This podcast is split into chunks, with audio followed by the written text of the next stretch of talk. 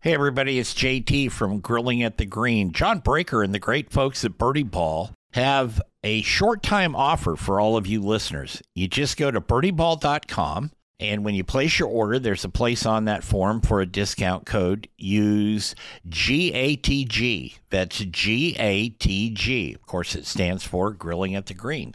And you will get 20% off anything you order from birdieball.com. Now, it's a short time offer. It expires in about a week. So you want to get on it. Go to birdieball.com, place your order, uh, use the code GATG, and get 20% off. You heard it here on Grilling at the Green.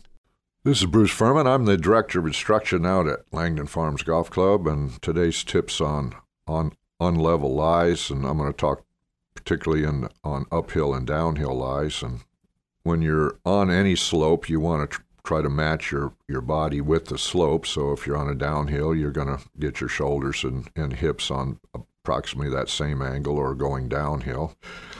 And when you're hitting a ball from a downhill lie, the the ball will be delofted because you're starting on that downhill, so it's going to go lower. And because you're using gravity and that your body will tend to go downhill faster and rotate open faster, the ball tends to go to the right.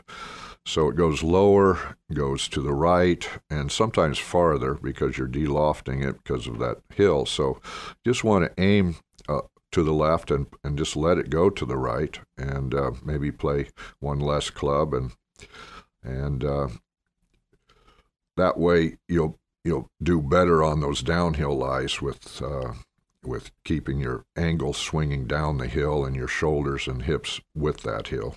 And then of course uphill lies just the opposite. You want your shoulders and hips going uphill and uh, when that happens, you because gravity's stopping you from rotating and going forward onto your front foot, you'll tend to slow your body so the club passes you, and there's a tendency to go high and to the left. And so I would just recommend aiming a little more to the right, playing a little more club, and just account for that hill that way. So. I hope that helps you. Thank you, Bruce. We appreciate that. You can find out more about Bruce's program down at Langdon Farms. Just go to langdonfarms.com check on the instruction, scroll down, you'll see him there, and uh, he can help you out.